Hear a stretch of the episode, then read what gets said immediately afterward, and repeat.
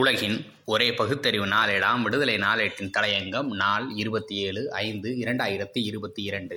மதிய உணவு திட்டம் திராவிட மாடல்தான் இந்த தினமலர்களுக்கு இமெயில் வழியாக கடிதம் எழுதுபவர்களின் விலாசம் தந்தால் ஒட்டுமொத்தமாக அப்படி இமெயில் எழுதிய நபர்களுக்கு சிறப்பான வதந்தியர் விருதை வழங்கலாம்.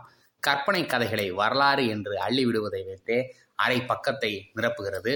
மற்ற அரை பக்கம் எதையாவது போட்டு நிரப்ப வேண்டுமே என்று பூசி முழுகுகிறது. இருபத்தி ஆறு ஐந்து இரண்டாயிரத்தி இருபத்தி இரண்டு அன்று கோவையிலிருந்து மின்னஞ்சலில் அனுப்பிய கடிதத்தில் மதிய உணவு திட்டம் திராவிட மாடலா அல்ல அல்ல தாழ்த்தப்பட்ட மற்றும் பிற்படுத்தப்பட்ட மக்களின் கல்வி தொடர் கொண்டு வரப்பட்ட திட்டம் என்றும் ஏதேது காமராஜரே திராவிட மாடலைத்தான் பார்த்து காப்பிடித்தார் என்று கிண்டலாகவும் எழுதியுள்ளார். மேலும் காமராஜர் பல்வேறு திட்டங்களை கொண்டு வந்தார். அதுவும் பிச்சை எடுத்தும் கொண்டு வருவேன் என்று கூறியதாக எல்லாம் எழுதியுள்ளார். கல்விக்காக வரும் மாணவர்களுக்கென்று வீடு வீடாக சென்று அரிசி வாங்கி சமணப்பள்ளிகளுக்கு கல்வி கற்க வந்தவர்களின் பசியார உணவிட்ட சமணர்களின் காலத்திற்கு கூட செல்ல வேண்டாம். திராவிட மாடலின் முன்னோடிகளான நீதி கட்சி மாடலுக்கு செல்ல வேண்டும்.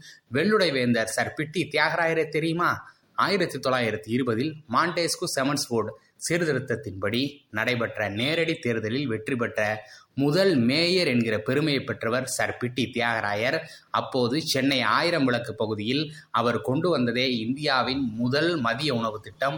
ஆயிரத்தி தொள்ளாயிரத்தி இருபதாம் ஆண்டில் நீதி கட்சி ஆட்சியில் இருந்தபோதுதான் மதிய உணவு திட்டம் முதல் முறையாக கொண்டு வரப்பட்டது. சென்னை மாநகராட்சி கவுன்சிலின் அனுமதியுடன் முதற்கட்டமாக சென்னை ஆயிரம் விளக்கில் உள்ள மாநகராட்சி பள்ளிகளில் இந்த திட்டம் அமல்படுத்தப்பட்டது. இந்த திட்டத்தை ஓரப்பாளையம் மீர்சாஹிப்பேட்டை சேத்துப்பட்டு என மெல்ல மெல்ல விரிவுபடுத்தியது நீதி கட்சி அரசு. அதன் பலனாக பள்ளிக்கு வரும் ஒடுக்கப்பட்ட வகுப்பைச் சேர்ந்த மாணவர்களின் எண்ணிக்கை கணிசமாக உயர்ந்தது. அன்றைய காலகட்டத்தில் குடுமியோடு பஞ்சகச்சம் உடுத்தி கையில் நோட்டு பேனாவோடு மிடுக்காக சென்ற பார்ப்பன பையன்கள் ஊடே பார்ப்பனர் அல்லாதார் செல்வதை எப்படி பொறுத்து கொள்வார்கள்? நிதி செலவு அதிகரிக்கிறது. நிதிநிலை அறிக்கையில் துண்டு விழுகிறது என்று அன்று மாநகராட்சியில் முக்கிய நிர்வாக பொறுப்பில் இருந்த பார்ப்பனர்கள் மதிய உணவு திட்டத்திற்கு முட்டுக்கட்டை போட்டனர்.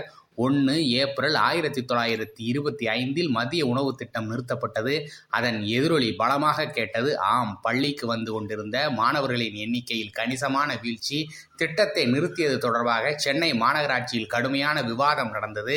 பெரும் அழுத்தத்திற்கு பிறகு நீதி கட்சி தலைவர்களின் தொடர் முயற்சிகளின் பலனாக அந்த திட்டத்துக்கு மீண்டும் உயிர் தரப்பட்டது. மீண்டும் ஏழை குழந்தைகளுக்கு பள்ளியில் உணவு கிடைத்தது.